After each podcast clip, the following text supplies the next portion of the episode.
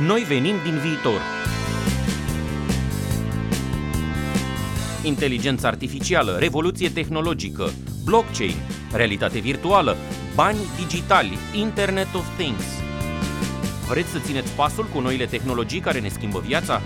Stați cu noi la emisiunea Noi venim din viitor, prima emisiune de radio din România despre secretele viitorului. Cu Mirel Bran și invitații săi la RFI România, în fiecare vineri de la ora 5 și jumătate la 6 și în reluare sâmbătă după știrile de la ora 11. O emisiune oferită de BRD, Grup Societe Generală. Bine vă regăsim la o nouă ediție a emisiunii Noi venim din viitor, prima emisiune din România în care vorbim nu despre ce a fost, ci despre ce va fi. Sunt Mirel Bran și timp de o jumătate de oră vă propun să ne uităm la noi puțin pe dos, nu dinspre trecutul nostru, ci din viitorul nostru. Continuăm seria de emisiuni pe Skype și astăzi avem ocazia să stăm de vorbă cu un tânăr care a deschis ochii și s-a trezit din Matrix. Vă aduceți aminte de celebrul film al fraților Vakovski, de ideea că trăim cu toții într-o matrice unde ființa noastră nu este decât o baterie care o alimentează? Problema cu această metaforă este că nu prea este o metaforă, ci radiografia destul de fidelă a realității în care trăim. Cei care se trezesc din Matrix, cei care au curajul să ia pilula roșie în locul celei albastre, văd dintr-o dată adevărul ascuns în plină lumină. Dar există o șansă și pentru cei care preferă să trăiască într-o serie de iluzii confortabile. Tot ceea ce vezi în jur, de la banii din buzunar sau din cont, la joburi, viața socială și personală, este doar povestea pe care ți-o spui despre tine. Problema e că de cele mai multe ori preferăm să trăim într-o iluzie dacă așa ni se pare că e mai confortabil. Avem însă această șansă uriașă care se numește criză. Criza este cel mai mare bine care ți se poate întâmpla, întrucât ea este motorul schimbării. Viața are un preț pentru că într-o zi vei muri. Fără moarte, viața ar fi moartă pentru veșnicie. Dar știind că mori, vrei să te bucuri de bucata de viață de care ai parte. Criza vine peste tine pentru a omorâ omul vechi și a face loc omului nou. Criza este moartea care te trezește la viață se poate petrece pe un plan individual, dar se poate desfășura și colectiv, la nivel de umanitate. A avut multe forme de-a lungul istoriei. Ultima de care am aflat se numește coronavirus. A intrat în viețile noastre amenințându-le cu moartea și ne-a dat uh, șansa extraordinară de a ne trezi din lumea iluzorie în care trăiam. Acea lume care nu își putea rezolva problemele decât prin conflict și prin războaie. Acea lume moare și face loc alteia în care noi vom fi principalii actori. După coronavirus vom trăi într-o lume cu totul altfel, dar depinde de fiecare dintre noi cum va fi acest altfel. Unii dintre noi au acest dar de a vedea în viitor și ne pot arăta pe unde e mai bine să o luăm pentru a ajunge la versiunea de viitor mai bună pentru noi. Radu Negulescu este un om care are în el această alchimie a viitorului și a fondat compania de soluții online la 16 ani. Acum are 80 de angajați, mai bine de 500 de clienți și 4 birouri în România, mare birouri și la New York, în Nigeria și în Senegal. Vă aduceți aminte de alegerile din 2014, de victoria surprinzătoare a unui primar din Sibiu la președinția României? Cum a fost posibil într-o țară latină și destul de agitată, ca un român de origine germană, care vorbește cu încetinitorul și nu prea ne arată vreo emoție, să câștige dita mai alegerile prezidențiale? A fost posibil datorită unui vot masiv care a fost mobilizat pe internet și pe rețelele sociale. Omul din spatele campaniei de social media, care a contribuit masiv la victoria lui Claus Iohannis în 2014 a fost Radu Negulescu. Atunci a văzut în viitor și asta face și acum. Îl veți descoperi astăzi la emisiunea Noi venim din viitor și vă promit un dialog fascinant despre lumea în care trăim, despre viață, despre ce facem și despre ce suntem în ceea ce facem. Radu Negulescu, mă bucur să te întâlnesc, chiar dacă o facem pe Skype. Până la urmă, în ziua de azi, granița dintre lumea reală și cea virtuală e din ce în ce mai subțire. Iar criza coronavirusului ne-a obligat să mutăm și mai mult din viața noastră în spațiul digital. Dacă ai fi în locul personajului Neo din filmul Matrix și ți s-ar oferi pastila roșie și cea albastră, știu că tu o vei alege pe cea roșie. Ai ales-o deja când ți-ai lansat businessul pe online și te-ai conectat la viitor. Aș vrea să știu cum vezi tu viitorul într-o lume amenințată de coronavirus și în pragul unor schimbări uriașe. Unii dintre noi poate nu reușesc să vadă foarte clar aceste schimbări radicale care au loc chiar sub nasul nostru. Din punctul tău de vedere, ce vine peste noi? Cu, în primul rând, mulțumesc foarte mult pentru invitație. Ce vine peste noi este o lume total nouă, total nouă într-un sens, într-un sens structural, în primul rând. Foarte multe dintre ce marele marele efect pe care îl are această criză asupra noastră este că ne testează la maxim rezistența la anumite, ca societate, nu ca indivizi, ne testează rezistența arhitecturii pe care am. Până la urmă, ce e societatea? Societatea este o, o convenție sau felul în care ne-am structurat-o de-a lungul istoriei, este o convenție, o înțelegere între oameni asupra unei forme eficiente de a conlucra între noi. Cred că această criză ne-a prins exact într-un moment în care era necesară deja o schimbare. Multe lucruri se vor schimba, foarte multe lucruri se vor schimba. Și nu, nu doar de dragul. Coronavirusul este un trigger, în primul rând, și asta trebuie să înțeleagă lumea. Este un trigger. Schimbarea era necesară deja de mult timp.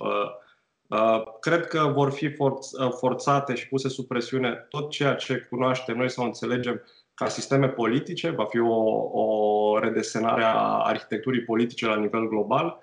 Uh, felul în care facem afaceri va fi profund, profund alt, nu neapărat alterat, ci modificat. Deci sunt foarte multe. Modificările vor fi, vor fi multe, vor fi intense și viteza de desfășurare cred că deja ne surprinde oricum, dar nu, nu, nu exagerez spunând că finalul lui 2021 ne va prinde într-o lume total diferită față de finalul anului 2019, de exemplu. Noi venim din viitor, prima emisiune de radio din România despre secretele viitorului. Cu Mirel Bran și invitații săi la RFI România. Radu, în, în viața unei societăți, ca și în viața unui individ, uh, există schimbare și există și rezistență la schimbare. Dacă suntem siguri de ceva, este că lumea în general, uh, va încerca să reziste cumva la schimbările care vin peste noi. E ceva firesc, e ceva care ține de natura ființelor umane. Ne obișnuim cu mod de a trăi, chiar dacă nu este cel mai bun din lume, ăla este, pe ăla îl știm, devine confortabil cumva pentru noi. Iar în momentul în care vine o criză care te împinge să schimbi ceva, uh, prima, prima încercare a ta este de a rezista, prima, primul pas pe care îl faci.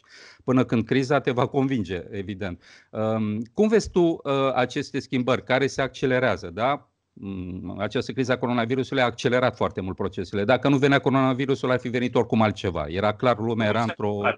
Exact. Bun. Ce, ce, ce urmează mai departe? Lumea, într-o primă fază, va rezista, dar ce urmează mai departe? Cum vezi tu lucrurile mai departe? În primul rând, o, o, vreau să spun ceva destul de important, cel puțin în framework-ul meu de gândire. Uh, rezistența la schimbare nu este ceva natural rezistența la schimbare este o chestiune care ține strict de natura umană, deci nu este naturală. Uh, chiar din potrivă, este contra, uh, contraindicată în procesul evolutiv a oricărei entități. Uh, violența fenomenului cred că va rezolva această problemă. Încă o dată, rezistența la schimbare, de fapt, ea nu există și doar. Deci, încă o dată, fenomenul în sine va rezolva oarecum această, această problematică a rezistenței la schimbare. Uh, efectele vor fi rapide, în sensul în care, uh, chiar dacă lumea a fost acum foarte concentrată pe, pe subiectul principal al, uh, al momentului, criza sanitară, efectul cel mai profund îl vom vedea în zona economică și, din punctul meu de vedere, deja semnalele sunt mai mult decât evidente și nu neapărat în România, Uh, să nu uităm că România, până la urmă, este, este o mică componentă a ecosistemului global și tot ceea ce se întâmplă în România este oarecum subordonat este subordonat fenomenelor care se întâmplă în, în, în marile puteri ale lumii. Uh, de aici se nasc foarte multe discuții. Încă o dată, valul economic va fi foarte puternic, a început deja. Uh, ca să, ca să se poată rezolva această problematică, unul dintre cele mai uh, primele lucruri pe care se vor, care se vor întâmpla, uh, statele vor trebui să-și schimbe, de exemplu, foarte repede, viziunea asupra ceea ce numim macroeconomie. Noi, economia globală astăzi stă oarecum în niște decizii care s-au luat în, la finalul celui al doilea război mondial, la celebra conferință de la Bretton Woods, care a stabilit oarecum parametrii de funcționare a ceea ce trăim noi astăzi, World Trade Organization, uh, uh, uh World Trade Organization, FMI-ul, uh, toate organizațiile suport în vederea dinamicii economiei globale au fost proiectate atunci pe baza unor principii. Acele principii, datorită violenței fenomenului, nu mai pot fi continuate. Și atunci, foarte repede, eu cred că vom vedea niște reașezări uh, conceptuale în zona de macroeconomie, lucru care implicit va afecta microeconomia, felul în care companiile își desfășoară activitatea sau își trăiesc existența. Asta va fi, cred că, o chestiune care se va întâmpla în cursul acestui an, pentru că se vede că injecțiile aleatorii de capital în piață nu au efecte. Uh, Statele Unite aruncă trilioane de dolari în economie și numărul șomerilor crește de la săptămână la săptămână. Și acum să ne gândim că vedem efectele crizei sanitare efectele ulterioare încă nu se văd. Deci urmează să cadă sectoare ale economiei care nu au fost direct impactate de, uh, de coronavirus, dar sunt impactate de scăderea brutală a consumului. Care scădere brutală a consumului este strict legată, e o chestie psihologică mai mult înainte de, de, de orice. Uh, deci asta, din punctul meu de vedere, se va schimba foarte repede. Vom, uh, se va reașeza mecanica macroeconomică globală cred eu, până la finalul acestui an, pentru că dacă nu se va întâmpla, dezastru va fi extrem de greu de corectat. Asta va fi o primă, o primă chestiune pe care o văd.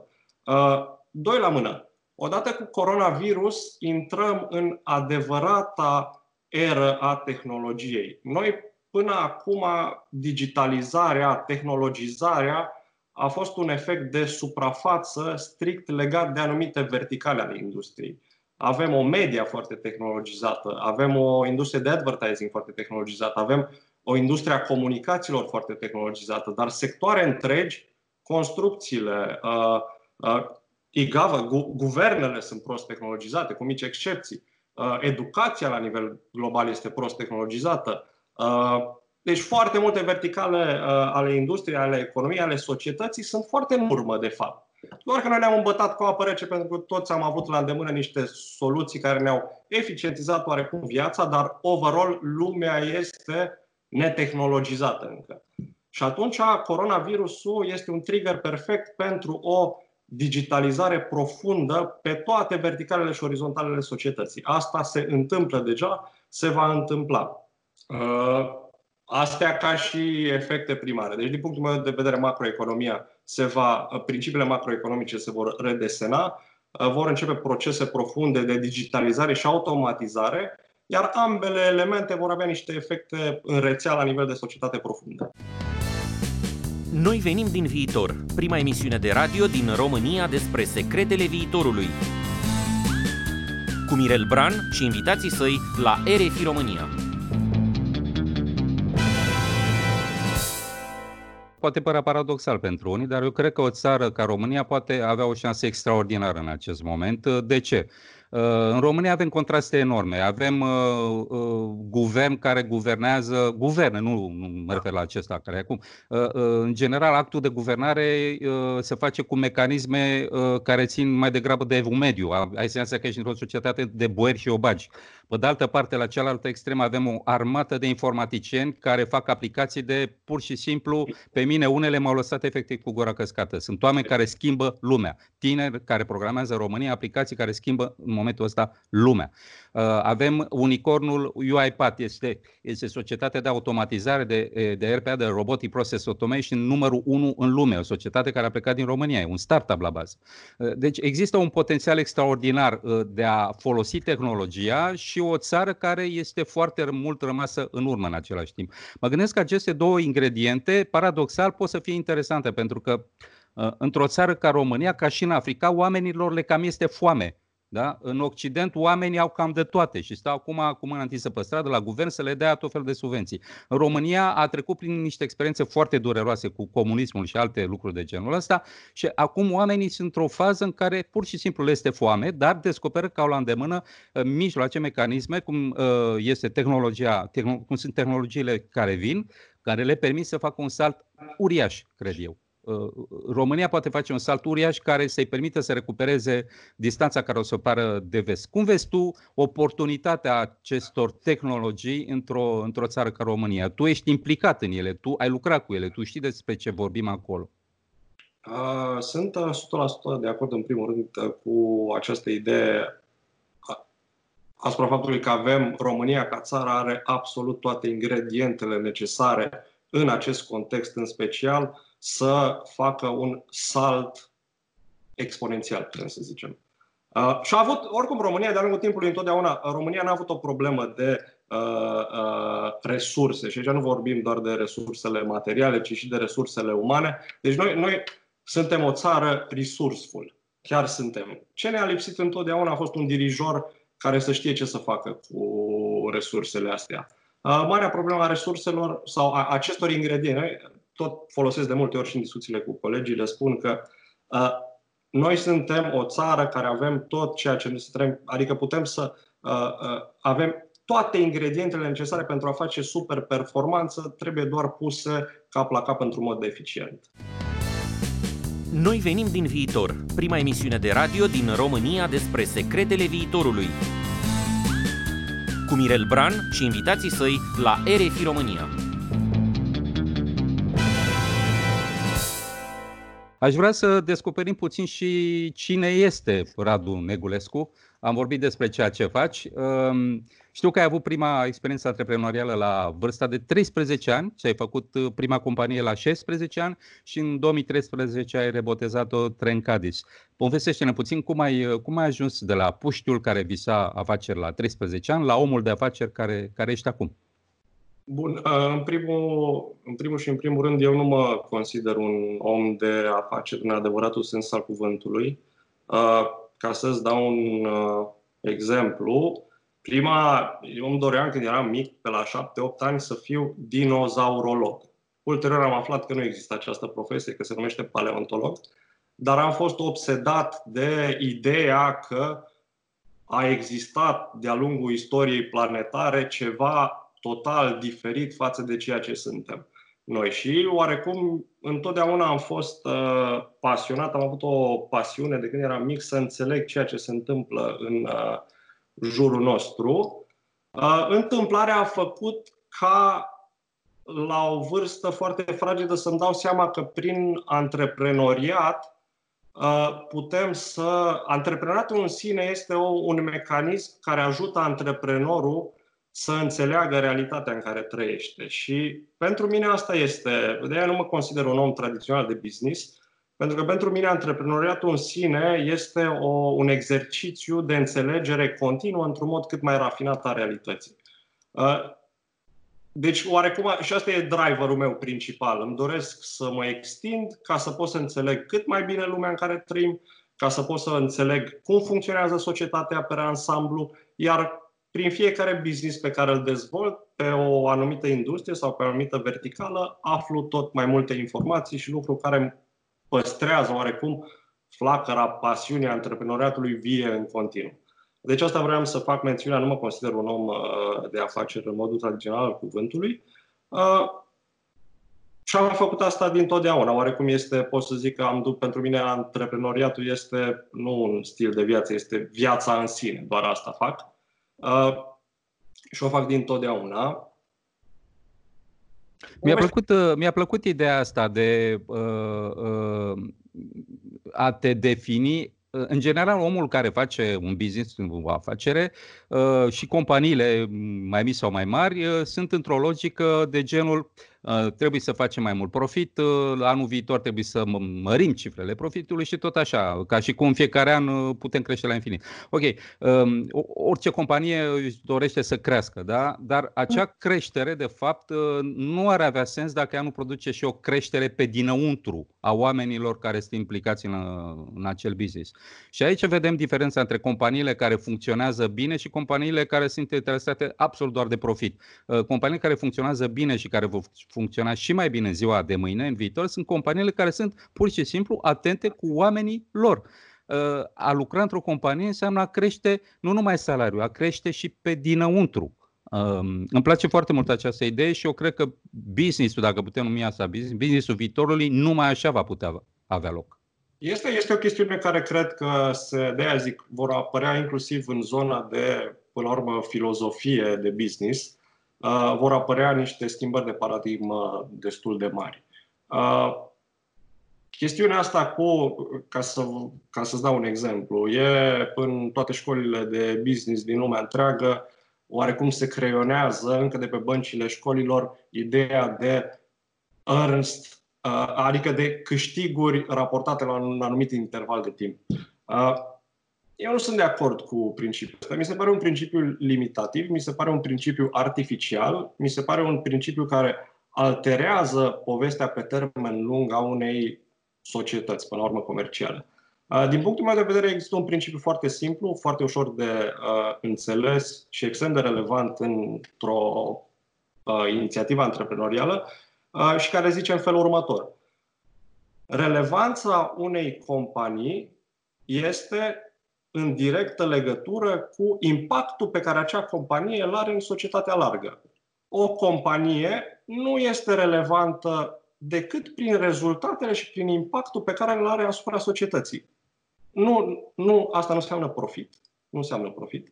Uh, o companie care face foarte mult profit astăzi, mâine poate să nu facă. Atât timp. Deci, încă o dată, impactul unei companii în societate este mult mai important decât profitul pe care îl produce. Și acest principiu aplicat corect, pe termen lung, poate să genereze și profit. Și generează volume mari. Adică să ne uităm la povestea Amazon. Amazon e o companie cea mai valoroasă, una dintre cele mai valoroase companii uh, din lumea astăzi, care timp de 20 de ani a fost pe pierdere. Pe pierdere. Și care astăzi este ceea ce este. Uh, deci, inclusiv la nivel de gândiri, de, cum să zic, principii, filozofii de business, lucrurile se vor schimba. Uh, tot ce facem noi astăzi uh, facem pe baza unor, uh, pe baza unor gândiri ale unui secol care deja este atât de depărtat încât nici nu mai ține minte sau nu mai conștientizăm ce s-a întâmplat pe atunci. Uh, se vor schimba lucrurile și din perspectiva asta a filozofiei generale de a face afaceri. Noi venim din viitor, prima emisiune de radio din România despre secretele viitorului. Cu Mirel Bran și invitații săi la RFI România. Am văzut că ai deschis birouri și la New York, și în Nigeria, și în Senegal. Mă interesa partea asta africană.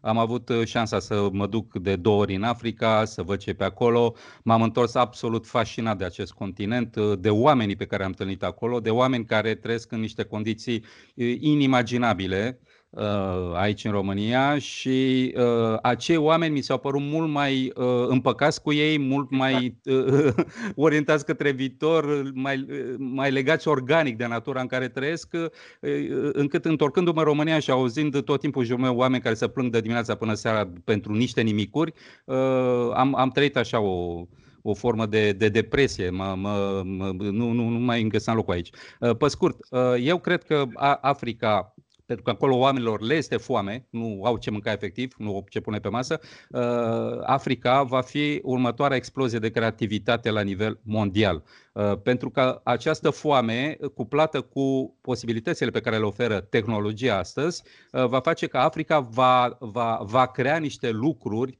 pe care nici nu le putem imagina în momentul de față. Deja încep să iasă de acolo tot felul de aplicații, mai ales pe zona de aplicații decentralizate în blockchain, care pur și simplu uh, pe mine m-au lăsat mască. Um, cred foarte mult în acest continent uh, și eram curios să știu uh, ce cauți tu pe acolo. Exact același lucru. Am fost Prima oară am ajuns în Africa exact după campania electorală din 2014 și am urcat pe Kilimanjaro. Deci nu m-am dus ca să fac business, m-am dus ca să urc un munte, escaladez un munte. M-a fascinat pe viață experiența aceea. Uh, am avut o echipă alături de noi, ne uh, cei care ne ajutau sau ne asistau în acest proces, niște oameni extrem de simpli, care câștigau sub undeva la un dolar pe zi. Uh, și am avut o conversație foarte normală cu unul dintre acei uh, domni și l-am întrebat, măi, nu, cum reușiți să vă, să vă uh, descurcați cu atât de puțin bani?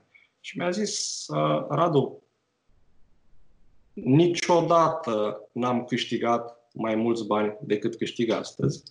Uh, societatea noastră este, cum să zic, uh, mi-a, mi-a explicat că ei nu au nevoie de, așa au fost crescuți, așa au fost educați încât găsesc fericirea, sensul în chestiuni care nu au nicio legătură cu filozofia noastră foarte capitalistă a lucrurilor. Uh, mai mult decât atât, cum, cum spuneai și tu, uh, au o foame interioară, dar o foame interioară frumoasă de altfel, constructivă. Își doresc să uh, își construiască niște societăți care să fie foarte reprezentative pentru ei și cred foarte mult în potențialul lor pe, pe termen lung. În fine, experiența respectivă m-a interacționând cu ei la firul ierbii, m-a, m-a impresionat profund și am hotărât că vreau să explorez ce înseamnă continentul african din perspectiva afacerilor. Și am cunoscut o lume, am fost în Senegal, am fost în Nigeria, am, uh, chiar am făcut afaceri în ambele țări uh, și în Togo, avem, adică am făcut, am avut succese comerciale deja în Africa și de altfel este pariul meu pe termen lung. Uh, adică tot ceea, experiența pe care o acumulăm în România, încercăm să o exportăm în variante foarte interesante către zona africană și mai ales pe zona de soluții de e-government. Dar tocmai asta, ca să, ca să revin la ce spuneai și tu, uh, drive-ul pe care l-am cunoscut sau l-am întâlnit în Africa, nu l-am întâlnit nicăieri în lume până astăzi. Am făcut afaceri și în Asia, sunt mult mai uh, determinați decât noi europenii, dar nu sunt atât de, ter- de, de, de determinați ca și africanii. Uh, e, e, o, e o societate care va exploda, în sensul în care uh, îi compar foarte mult cu efervescența est-asiatică. Ceea ce s-a întâmplat în Asia în ultimii 30 de ani, 40 de ani, uh, fenomen care a generat China de astăzi, Corea de Sud, Singapore, Malaezia, toți acești tigri economici, nici nu mai putem să le zicem tigri economici, aceste mașinării economice. Deci ceea ce s-a întâmplat în Asia de Est se va întâmpla în Africa astăzi. Uh, este o, o cum să zic, e mare oportunitate a următorilor din perspectiva teritorială, e mare oportunitate a anilor, decadelor care urmează. Da, iată că am ajuns la finalul emisiunii și ne-a prins prin Africa.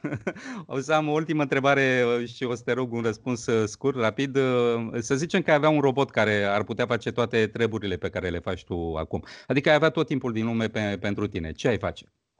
Uh, aș scrie o carte despre cum îmi imaginez eu că ar trebui să arate noua paradigmă de business antreprenorială lucrez deja la chestia asta, doar că nu am timp. Dar asta aș face, aș scrie, mult de tot aș scrie.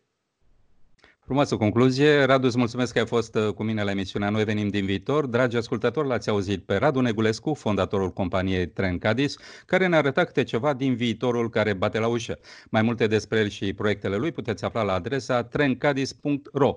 Iar dacă vreți să auziți ceva nou și să respirați un aer mai oxigenat așa ca la munte, ascultați această emisiune. Noi venim din viitor. Pentru că viitorul pe care îl imaginez mâine este aerul pe care îl respir azi. Și mai avem și știri din viitor în fiecare vineri după jurnalul de la ora 1. Aceste emisiuni sunt acum accesibile și în podcast și pe canalul de YouTube Eu vin din viitor Mirel Bran.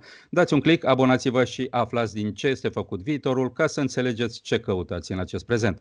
Vă anunț de pe acum că voi lansa în curând cartea Eu vin din viitor, o carte extrem de simplă despre lucruri extrem de complexe. Tehnologie, mitologie, știință și spiritualitate, o poveste despre om, despre tine cum nu ai mai auzit până acum. În ce privește viitorul, treaba asta așa ori ne omorâm unii pe alții într-un război nimicitor, ori construim împreună ceva atât de frumos încât poate bate orice ficțiune. Treaba asta o hotărâm împreună, dacă viitorul va fi o poveste sau ruina unui vis. Sunt Mirel Bran și vă aștept vinerea viitoare de la 5 jumătate la 6 și în reluare sâmbătă după știrile de la ora 11. Să auzim de bine și stați liniștiți, noi venim din viitor și totul e ok. Noi venim din viitor, prima emisiune de radio din România despre secretele viitorului cu Mirel Bran și invitații săi la RFI România. O emisiune oferită de BRD Grup Societe General.